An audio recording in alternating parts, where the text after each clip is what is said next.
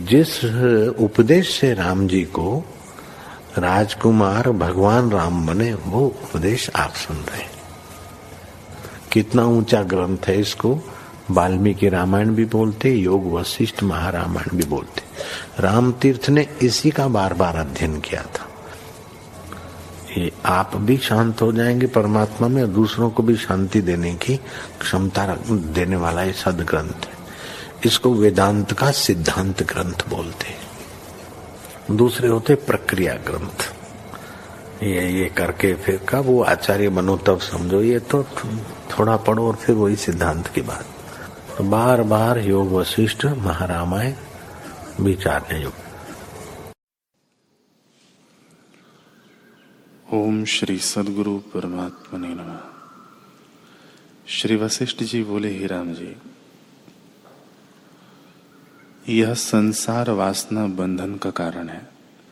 सब भावों में बरतो, परंतु राग किसी में न हो। जैसे स्फटिक मणि सब प्रतिबिंबों को लेता है, परंतु रंग किसी का नहीं लेता। तैसे ही तुम सब कार्य करो, परंतु द्वेष किसी में न रखो। ऐसा पुरुष निर्बंध है। उसको शास्त्र के उपदेश की आवश्यकता नहीं। वह तो निज रूप है। हे राम जी, जो कुछ प्राकृत आचार तुमको प्राप्त हो तो देना, लेना, बोलना, चलना आदि सब कार्य करो, परंतु भीतर से अभिमान कुछ न करो, निराभिमान होकर कार्य करो, यह ज्ञान सबसे श्रेष्ठ है। हे राम जी, जो आदि में न हो और अंत में भी न रहे, परंतु मध्य में भाषित हो, उसको असत्य जानिए। जैसे आकाश में फूल असत्य है, वैसे ही संसार रचना असत्य है। जैसे संकल्प की रचना असत्य है, जैसे गंधर्व नगर सुंदर भाषित होता है, परंतु भ्रांति रूप है। वैसे ही यह जगत असत्य रूप और भ्रांति मात्र है। ओम श्री सदगुरु परमात्मा ने नम। श्री योग वशिष्ठ रामायण निर्वाण प्रकरण सर्ग बयासी श्री वशिष्ठ जी बोले, हे रामचंद्र जी, जब राजा को कुंभज मुनि ने उसे उपदेश कर चुके हैं, तब उसके उपरांत फिर बोले कि, हे राजन, अब हम चलते हैं, क्योंकि स्वर्ग में ब्रह्मा जी के पास नारद मुनि आए हैं। वे यदि मुझे देव, देवताओं के सभा में न देखेंगे तो फिर क्रोधित होंगे। हे राजन, जो कल्याणकृत पुरुष है, वे बड़ों की प्रसन्नता लेते हैं। जो उपदेश तुम्हें किया है, उसको भली प्रकार विचारना। सब शास्त्रों का सार यही है कि संपूर्ण वासना का त्याग करना और किसी में चित्त बंधन न होने देना। मेरे आने तक स्वरूप में स्थित रहकर किसी चेष्टा में न लगना और स्वरूप को भली प्रकार जानकर चाहे वैसे विचरना। ऐसे कहकर जब कुंभज मुनि उठ खड़े हुए, तब राजा ने अर्घ्य और फूल चढ़ा के, फूल चढ़ाने के निमित्त हाथ में लिए पर जल और फूल हाथ ही में रहे और कुंभज मुनि अंतर्धान हो गए। जब राजा ने कुंभज मुनि को अपने आगे न देखा, तब वह विचार करने लगा कि देखो, ईश्वर की नीति जानी नहीं जाती। नारद मुनि कहा थे, उनका पुत्र कुंभज कहा और मैं राजा शिखर ध्वज कहा। मालूम होता है, उसी नीति ने कुंभज मुनि का रूप धारण कर मुझको जगाया है।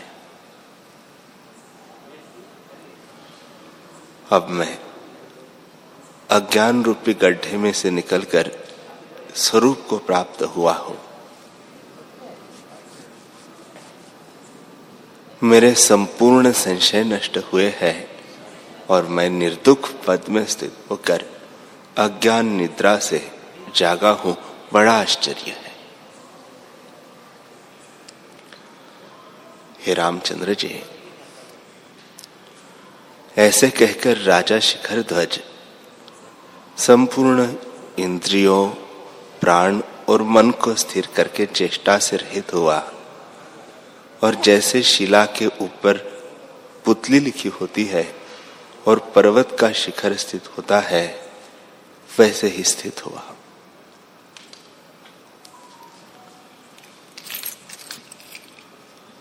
इधर चुड़ाला कुंभज रूप शरीर का त्याग कर और अपना सुंदर रूप धारण कर उड़े और आकाश को लांग कर अपने नगर में आई। अंतपुर में जहाँ स्त्रियाँ रहते थे प्रवेश करके मंत्रियों को आज्ञा दी कि तुम अपने अपने स्थान में स्थित हो और आप राजा के स्थान में स्थित होकर भली प्रकार प्रजा की खबर लेने लगी। निदान तीन दिन रहकर फिर वहाँ से उड़ी और जहाँ वन में राजा था, वहाँ पहुँची और कुंभज का रूप रखकर देखा कि राजा समाधि में स्थित है। इससे वह बहुत प्रसन्न हुई। हे रामचंद्र जी, ऐसे प्रसन्न होकर चुड़ाला ने विचार किया कि बड़े सुख का कार्य हुआ जो राजा ने स्वरूप में स्थिति पाई और शांति को प्राप्त हुआ है। फिर यह विचार कर के इसको जगाओ। सिंह किनाई गरजे और ऐसा शब्द किया कि उससे वन के सब पशु पक्षी डर गए। परंतु राजा न जागा।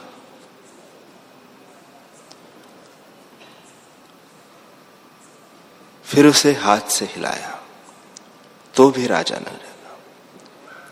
जैसे मेघ के शब्द से पर्वत का शिखर चलायमान नहीं होता, वैसे राजा चलायमान न हुआ और काष्ठ और पाषाण किनाई स्थित रहा।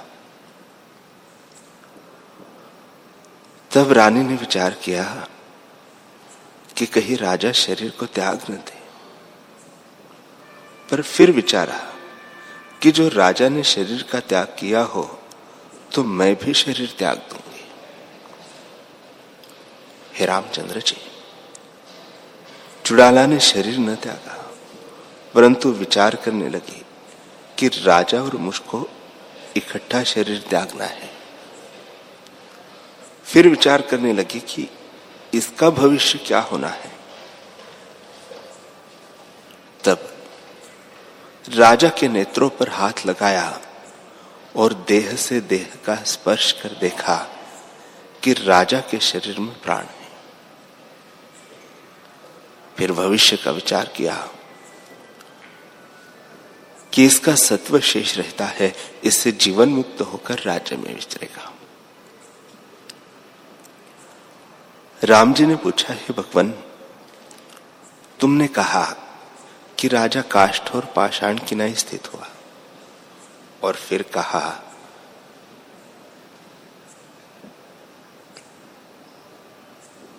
कि कुंभज ने हाथ लगा कर देखा कि इसमें प्राण है। तो कुंभज ने क्यों कर जाना? यह संशय मुझको है, सो आप दूर करो। श्री वशिष्ठ जी बोले, हे रामचंद्र जी, जिस शरीर में पुरेष्टका होती है, उसमें कांति होती है। हे रामचंद्र जी, अज्ञानी का चित्त रहता है और ज्ञानी का सत्व रहता है। जो प्रारब्ध के वेग से जगता है और ब्रह्माकार वृत्ति जगने से फिर शरीर पाता है। ज्ञानी इष्ट अनिष्ट में एक समान रहता है। और अज्ञानी एक समान नहीं रहता। वह इष्ट में प्रसन्न और अनिष्ट की प्राप्ति में शोकवान होता है। हे रामचंद्र जी ज्ञानी जब शरीर तो शरीर को त्यागता है, तब ब्रह्म समुद्र में स्थित होता है। और जब तक सत्व शेष है, तब तक चेतना काम करती है। अज्ञानी जब शरीर को त्यागता है, तब उसमें सूक्ष्म संसार होता है। जैसे बीज में वृक्ष, फूल और फल सूक्ष्मता से स्थित होता है और काल पाकर निकलता है। उसी प्रकार राजा का सत्व शेष था।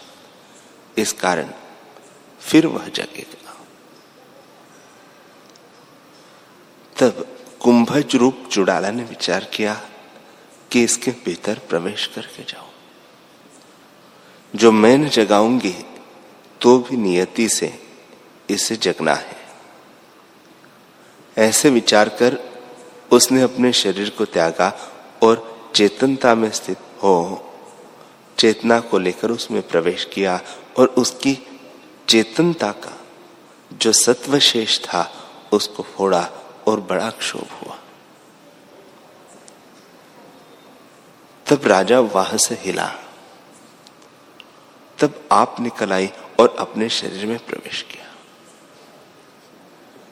जैसे पखेरु आकाश में उड़ता है और फिर झोंझ में आकर प्रवेश करता है वैसे वह अपने शरीर में आकर स्थित हुई और सामवेद का गायन मधुर स्वर से करने लगी। राजा यह सुनकर कि कोई सामवेद गाता है, जागा और देखा कि कुंभज मुनि बैठे उन्हें देखकर वह बहुत प्रसन्न हुआ और फूल और जल चढ़ाकर बोला हे भगवान, मेरे बड़े भाग्य है, मैं आपका दर्शन करके बहुत प्रसन्न हुआ। हे भगवान कुल रूपी कुलाचल पर्वत है, उसमें जो देह रूपी वृक्ष है, वह अब फूला है और तुमने इसको पावन किया है। हे भगवान, किसी की सामर्थ्यता नहीं कि तुम जैसे के चित्त में प्रवेश करे, जिसमें सर्वदा आत्मा का निवास है। उस चित्त में मेरी स्मृति हुई है, जिससे आपका दर्शन मैंने पाया। इससे मेरे बड़े भाग्य है। हे भगवान, अमृत रूपी वचनों से तुमने प्रथम मुझे पवित्र किया था और अब स्मरण करके मुझे और पावन किया है। कुंभज बोले, हे राजन, तुम्हारा दर्शन करके मैं भी प्रसन्न हुआ हूँ और तुम्हारी जैसी प्रीति मैंने आगे किसी में नहीं देखी। हे राजन, तुम्हारे निमित्त में स्वर्ग से आया हूँ। स्वर्ग के सुख मुझे भले न लगे और तुम बहुत प्रियतम हो। इसी से मैं आया हूँ। अब मैं स्वर्ग रो स्वर्ग को न जाऊँगा, तुम्हारे ही पास रहूँगा। राजा बोले, हे भगवान, जिस पर तुम जैसों की कृपा होती है, उसको स्वर्ग आदि सुख भले नहीं लगते तो तुम्हारी क्या बात है? यह वन है और यह झोपड़ी है। इसमें विश्राम करो। मेरे बड़े भाग्य है जो तुम्हारा चित्त यह लगता है। कुंभज बोले, हे राजन, अब तुम्हें शांति प्राप्त हुई है और संकल्प रूपी बीज नष्ट हुआ है। जैसे नदी के किनारे पर की बेली जल के प्रवाह से मूल समेत गिरती है, वैसे ही तुम्हारे संकल्प बीज नष्ट हुए हैं। अब तुम यथा प्राप्ति में संतुष्ट हो कि नहीं? और ह्योपादेय से रहित हुए हो कि नहीं? और जो पाने योग्य पद है, सो पाया है कि नहीं? अपना अनुभव कहो। राजा बोले, हे भगवान, तुम्हारी कृपा से अब मैं सबसे श्रेष्ठ पद पाया है। तुम्हारी कृपा से अब मैंने सबसे श्रेष्ठ पद पाया है, जहाँ संसार सीमा का अंत है। अब मुझे उपदेश का अधिकार नहीं रहा, क्योंकि मेरे संपूर्ण संशय नष्ट हुए हैं और हेयोपादे से रहित हो। इससे सुखी विचरता हो। जो कुछ जानना चाहिए था, सो मैंने जाना है। अब मुझको कोई संशय नहीं रहा और मैं सब ठोर तृप्त, नित्य, प्राप्त रूप आत्मा अपने निर्मल स्वभाव में स्थित सर्वात्मा और निर्विकल्प हो।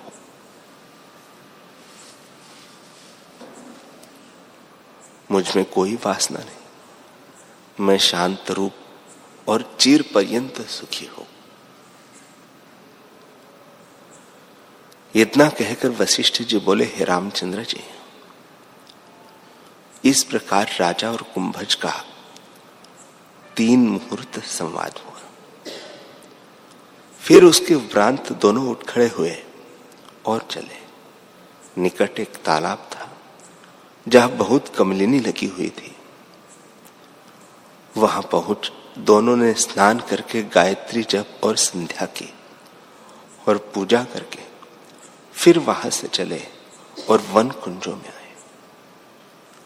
तब कुंभज ने कहा, चलिए। राजा ने कहा, अच्छी बात है, चलिए। निदान दोनों चले, और बहुत नगरों, देशों, ग्रामों और तीर्थों को देखते हुए नाना प्रकार के वनों में, जो फूल और फल संयुक्त थे और मरुस्थल में विचरे हे रामचंद्र जी, ऐसे तीर्थ आदि सात्विक स्थानों, सुंदर वन आदि राजसिक स्थानों और मरुस्थल आदि तामसी स्थानों में विचरे पर हर्ष या शोक को न प्राप्त हुए और समता में रहे। हे रामचंद्र जी, कुंभज के फिरने का यह प्रयोजन था कि देखे, राजा शुभ अशुभ स्थानों को देखकर हर्ष शोक करेगा अथवा न करेगा।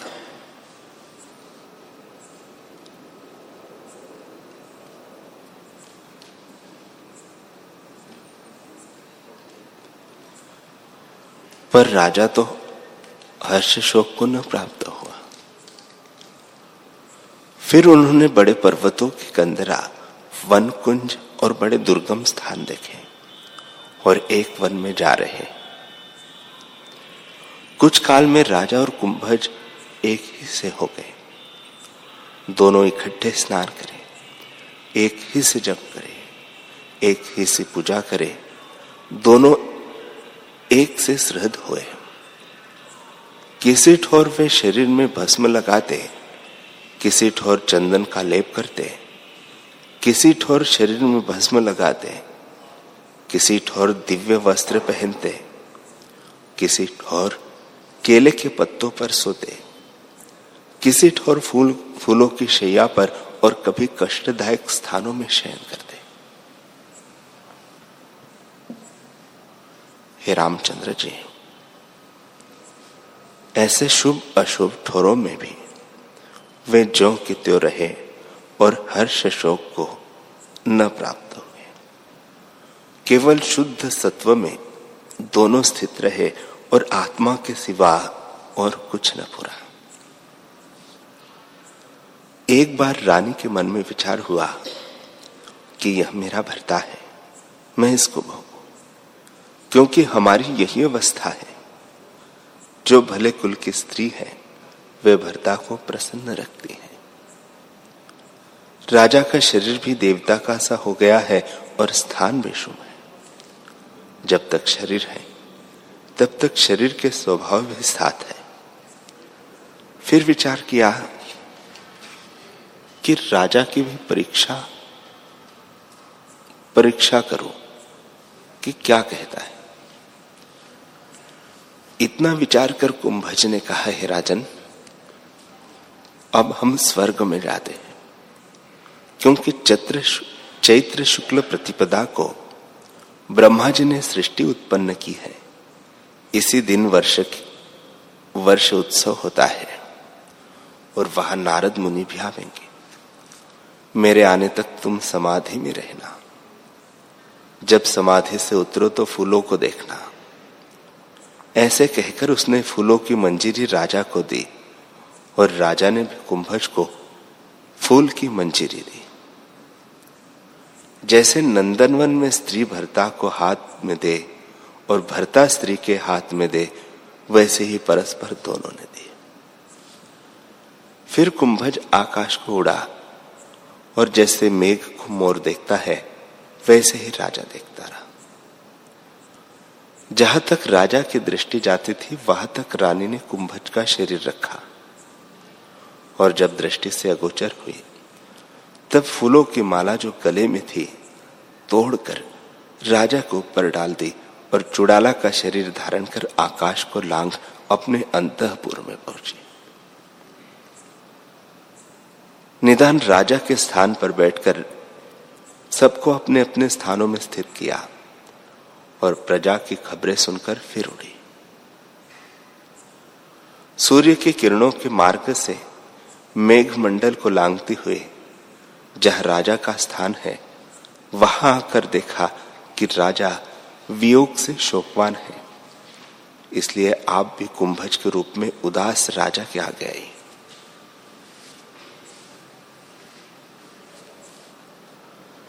राजा ने कहा, हे भगवान तुमको कैसे हो? शोक कैसे हुआ है? ऐसा कौन कष्ट तुमको मार्ग में हुआ है? सब दुखों का नष्ट करने वाला ज्ञान है। जो तुम ऐसे ज्ञानवानों को शोक हो तो औरों की क्या बात कहनी है? हे मुनिवर, तुमको दुख का कारण कोई नहीं। तुम क्यों शोकवान होते हैं? तुमको कौन अनिष्ट प्राप्त हुआ है?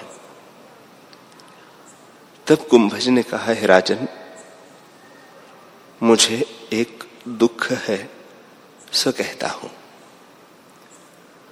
जो मित्र पूछे तो सत ही कहना चाहिए। दुख भी नष्ट होता है। जैसे मेघ, जड़ और शाम होता है, और उसका स्वजन जो खेत और पृथ्वी है उसके ऊपर वह वर्षा करता है तो उसकी जड़ता और शामता नष्ट होती है। इससे मैं तुमसे कहता हूँ, हे राजन, जब तक स्वर्ग में सभा स्थित थी, तब तक मैं नारद के पास रहा। जब सभा उठे, तब नारद मुनि भी उठे और मुझसे कहा कि जहाँ तेरी इच्छा हो, वहाँ जा। और मैं भी जाता हूँ। नारद जी एक ही जगह में नहीं ठहरते। विश्व में घूमते फिरते हैं। तब मैं आकाश को चला तो एक जगह सूर्य से मिलाप हुआ और मैं मेघ मार्ग से तीव्र वेग से चला।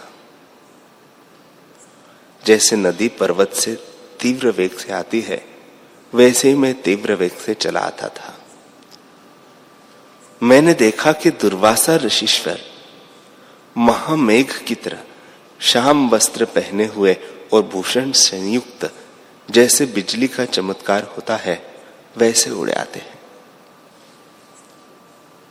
भूषणों का चमत्कार देखकर मैंने दंडवत करके कहा, हे मुनीश्वर, तुमने क्या रूप धरा है जो स्त्रियों का सा लगता है? दुर्वासा ने तब रुष्ट होकर मुझसे कहा, हे ब्रह्मा के पौत्र तो क्या कहता है?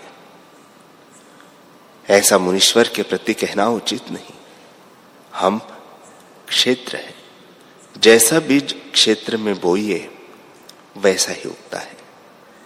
तूने मुझे स्त्री कहा है, इससे तू भी स्त्री होगा और रात्रि को तेरे सब अंग स्त्री कैसे हो जाएँगे। हे मुनीश्वर, जो कल्याणकृत ज्ञानवान पुरुष है, उनमें नम्रता होती है। जैसे फल संयुक्त वृक्ष नम्र होता है, वैसे ही ज्ञानी भी नम्र होते हैं। ऐसे वचन तुम्हें न कहना चाहिए। हे राजन, यह सुनकर मैं तुम्हारे पास चला आया हूँ और मुझे लज्जा आती है कि स्त्री का शरीर रखकर देवताओं के पास कैसे विचरूँगा यही मुझको सोच है। राजा ने कहा, क्या हुआ जो दुर्वासा ने कहा स्त्री का शरीर हुआ? तुम तो शरीर नहीं निर्लय आत्मा हो। हे मुनीश्वर, तुम अपनी समता में स्थित रहते हो। ज्ञानवान पुरुष को हे उपाधेय कुछ नहीं रहता। वह तो अपनी समता में स्थित रहता है। तब कुंभज ने कहा, हे राजन, तुम सत्य कहते हो। मुझे क्या दुख है? जो शरीर का प्रारब्ध है, सो होता है। यही ईश्वर का नियम है कि शरीर जब तक रहता है, तब तक शरीर के स्वभाव भी रहते हैं। शरीर का स्वभाव त्याग करना भी मूर्खता है। जिस स्थान में ज्ञान की प्राप्ति हो, उसी चेष्टा में विचरिए। इंद्रियों को रोकना और मन से विषय की चिंतना करना बड़ी मूर्खता है। इंद्रियों और देह की चेष्टा ज्ञानवान भी करते हैं, परंतु उसमें बंधते नहीं। इंद्रिया विषयों में बरतती है। ईश्वर का आदि नियम इसी प्रकार है। हे राजन, नियम या नीति का त्याग किसी से नहीं किया जाता। इससे उसका क्यों त्याग करिए यह नीति है कि जब तक शरीर है, तब तक शरीर के स्वभाव भी रहते हैं। जैसे जब तक तिल है, तब तक तेल भी होता है। वैसे ही जब तक शरीर है, तब तक शरीर के स्वभाव भी होते हैं। जो ज्ञानवान पुरुष है वे देह और इंद्रियों से चेष्टा भी करते हैं, परंतु उसमें बंधते नहीं, पर अज्ञानी उसमें बंध जाते हैं। चेष्टा तो ज्ञानी भी करते हैं, अज्ञानी भी करते हैं। जैसे ब्रह्मा, विष्णु, रुद्र आदि जो ज्ञानवान है, वे सब चेष्टाएँ करते हैं, परंतु किसी में नहीं बंधते। हे राजन, वैसे जो अनिश्चित आकर प्राप्त हो और जिसको शास्त्र प्रमाण करे, उसको भोगने में कुछ दोष नहीं। राजा बोले, हे भगवान, ज्ञानवान को दोष कुछ नहीं। जो सत्ता समान में स्थित है, उसे कुछ दोष नहीं होता। अज्ञानी शरीर के दुख अपने में देखता है, उनसे दुखी होता है, और ज्ञानवान शरीर के दुख अपने में नहीं देखता। हे रामचंद्र जी, इतने में सूर्य अस्त हुआ। तब राजा और कुंभज दोनों ने सायंकाल में संध्या करके जप किया। जब रात्रि हुई, तारांगण निकले और सूर्यमुखी कमलों के मुख मूंद गए, तब कुंभज ने कहा, हे राजन, देखो, मेरे सिर के बाल बढ़ते जा रहे हैं। वस्त्र भी टखने तक हो गए हैं और स्तन भी स्त्री किनाई हो गए निदान, चुड़ाला, लक्ष्मी किनाई महासुंदर स्त्री हो गई। उसको देखकर राजा एक मुहूर्त पर्यंत शोक में रहा। उसके उपरांत सावधान होकर बोला, हे मुनि, क्या हुआ जो तुम्हारा शरीर स्त्री का हुआ? तुम तो शरीर नहीं, आत्मा हो इससे शोक क्यों करते हो? तुम अपनी सत्ता समान में स्थित रहो। हरि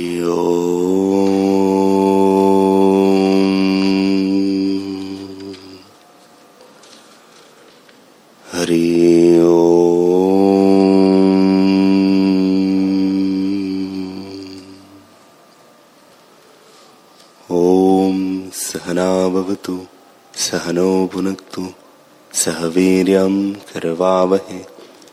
तेजस्विनावधीतमस्तु मा विद्विषावहे। ओम शांति शाति शांति श्री सद्गुरुदेव भगवान की।